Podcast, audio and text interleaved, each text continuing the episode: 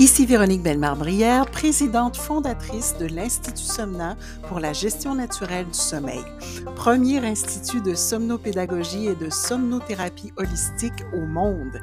Il me fait plaisir de vous accueillir dans ce nouvel épisode de notre podcast. Aujourd'hui à SOS Sommeil, l'insomnie n'est pas un problème de sommeil. On a reçu cette semaine un message de David qui nous dit du plus loin que je me souvienne, j'ai toujours eu beaucoup de difficultés à m'endormir, mais depuis que je suis adulte, c'est pire que jamais. Non seulement je peux prendre des heures à m'endormir ou ne pas m'endormir du tout et enfiler nuit blanche par-dessus nuit blanche, mais on dirait que contrairement aux autres personnes qui m'entourent, je n'ai même plus de signes qui pourraient annoncer que je serais capable éventuellement de m'endormir.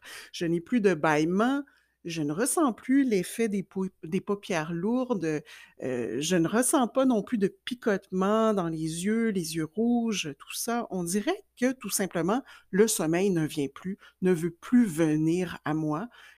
Et ça me cause évidemment toutes sortes de problèmes que j'aimerais pouvoir résoudre. Alors David, vous n'êtes pas le seul et votre message m'a ramené à certains souvenirs de ma propre expérience. Euh, étant donné que de mon côté, comme vous le savez peut-être, j'ai souffert, j'ai souffert pendant 20 ans d'insomnie chronique à un niveau très, très, très sévère, euh, dont je pensais ne plus jamais être capable de ressortir, jusqu'à ce que je réalise vraiment quelque chose qui a été pour moi une révélation. Et là, je vous dis ce qu'il en est, c'est que pour moi, j'ai réalisé que l'insomnie n'est en fait pas un problème de sommeil. Et là, ma déclaration vous surprend peut-être, évidemment. Il faut préciser que je ne suis pas en train de dire que l'insomnie ne fait pas partie des troubles de sommeil répertoriés.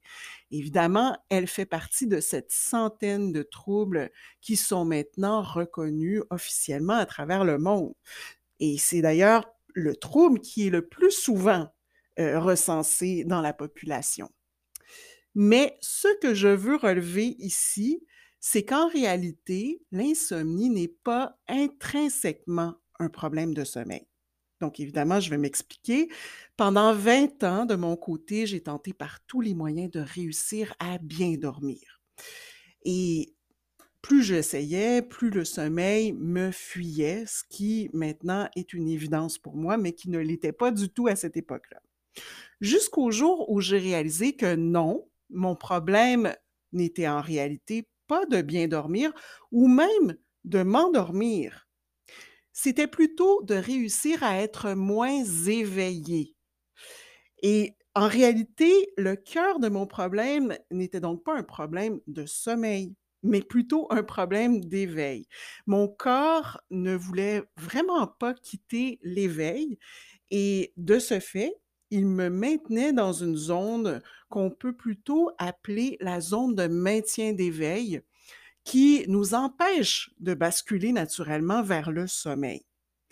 Et quelques années plus tard, j'ai constaté que le psychologue Charles Morin euh, en était venu aux mêmes conclusions, qui sont vraiment évidentes, mais en fait qui n'étaient relevées euh, que par très peu de personnes jusque-là. En tout cas, moi, je n'en avais jamais été consciente et je n'avais vu personne mentionner euh, cela avant. Donc, il a hautement affirmé lui-même que non, l'insomnie n'est pas un problème de sommeil, c'est en réalité un problème d'éveil. Et d'ailleurs, euh, David, vous connaissez sûrement une personne capable de s'endormir en mettant la tête sur l'oreiller et d'autres comme vous pour lesquels basculer vers le sommeil peut sembler beaucoup plus difficile, voire impossible, au point d'accumuler les nuits blanches. Et il y a certains d'entre nous qui sont dans un camp ou dans l'autre et d'autres qui sont quelque part entre les deux. Mais ce qu'il faut retenir, c'est qu'on n'a pas tous la même vitesse de bascule entre les états d'éveil et de sommeil. Pour certains, ça va être très facile, ça se fait presque instantanément, alors que pour d'autres, c'est beaucoup plus difficile, long et parfois mmh, presque impossible. Ça a été mon cas durant plus de 20 ans, alors je vous comprends euh, complètement. Et ceci dit, j'ai compris des années plus tard que c'était en fait aussi une question d'hormones, euh, que dans ma balance veille-sommeil, à moi, mon plateau de cortisol, qui est aussi l'hormone de l'éveil, était bien plus lourd que mon plateau de mélatonine, qui est l'hormone qui permet d'induire le sommeil. Et d'ailleurs, paradoxalement, j'ai même eu plus tard des endocrinologues en consultation pour qui ça n'avait pas été évident du tout de faire ce lien-là.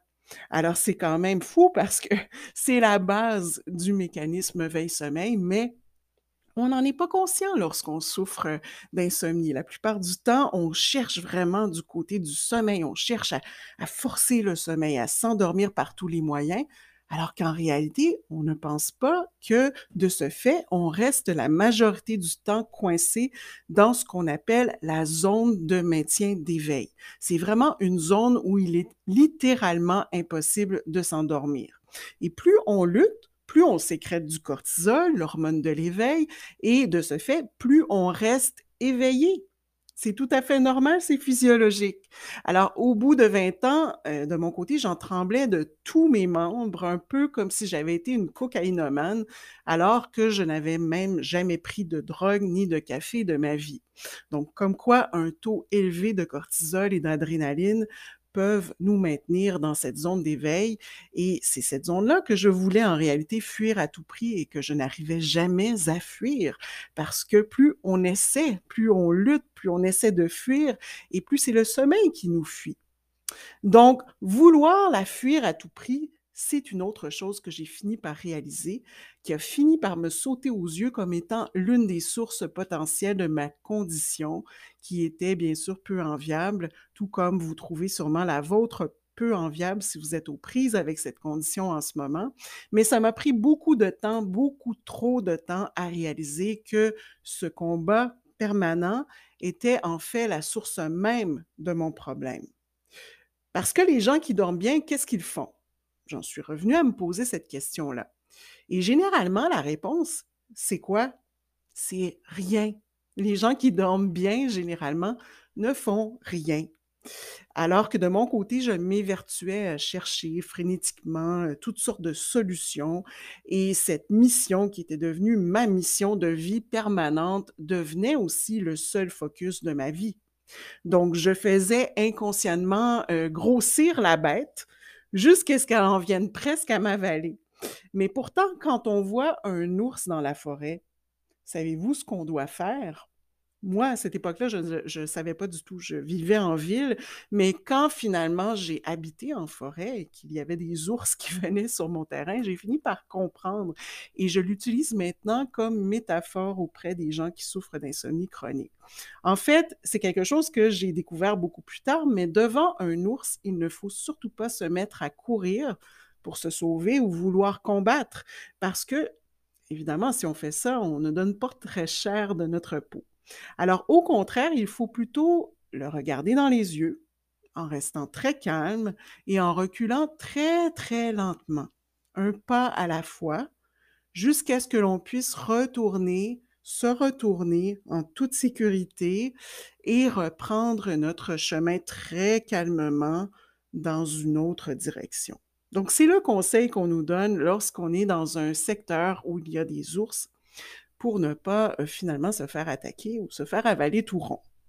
Alors, si on faisait ça aussi avec notre sommeil, évidemment, c'est pas toujours facile, surtout quand on est rendu très, très effrayé par l'ours et qu'on a toujours l'impression qu'il est prêt encore à nous avaler d'une nuit à l'autre.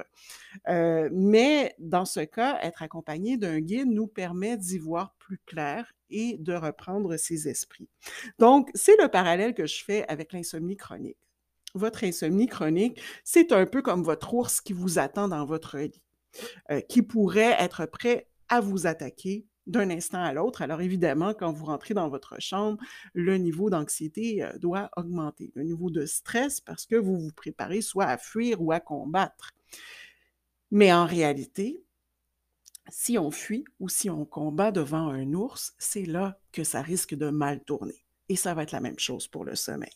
Donc, si c'est votre besoin, justement, de calmer votre stress devant l'ours et euh, de trouver des solutions, justement, pour refocaliser, changer votre trajectoire de vie, et pouvoir euh, accueillir de nouveau plus naturellement le sommeil, il va falloir d'une part diminuer l'éveil plutôt que d'essayer de travailler à tout prix à s'endormir.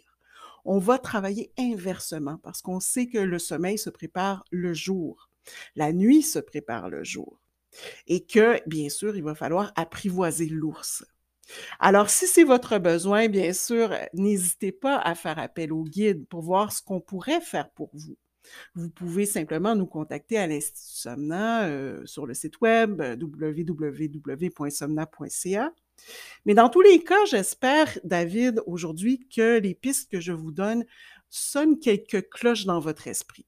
Un peu comme ça a été le cas pour moi, ça a vraiment été une grande révélation au bout de 20 ans à essayer de dormir.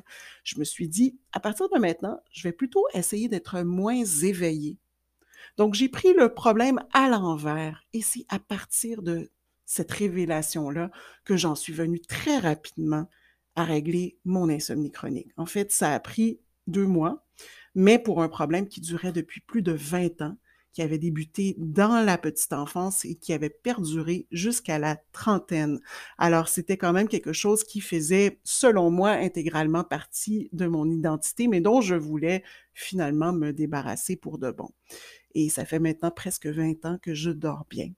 Alors, c'est ce que je vous souhaite aussi, David. Si vous avez besoin d'un guide, si vous avez besoin d'aide, n'hésitez pas à nous consulter. Si déjà cette émission, cet épisode vous a permis d'avoir une révélation comme moi, eh bien, vous allez pouvoir éventuellement vous remettre sur la bonne voie. Bien sûr, les difficultés de sommeil sont de sources différentes pour chaque personne. C'est pourquoi il faut une consultation individualisée pour vraiment en retracer les sources et pouvoir remettre en place une à une euh, les pièces du puzzle du sommeil. Mais déjà, en ayant cette première révélation, vous allez vous remettre dans le bon état d'esprit pour y arriver.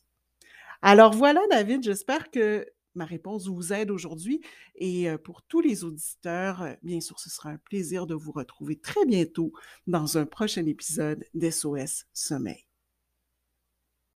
Si vous avez un SOS à nous partager comme David, n'hésitez pas à le faire en nous envoyant un courriel à info.somna.ca.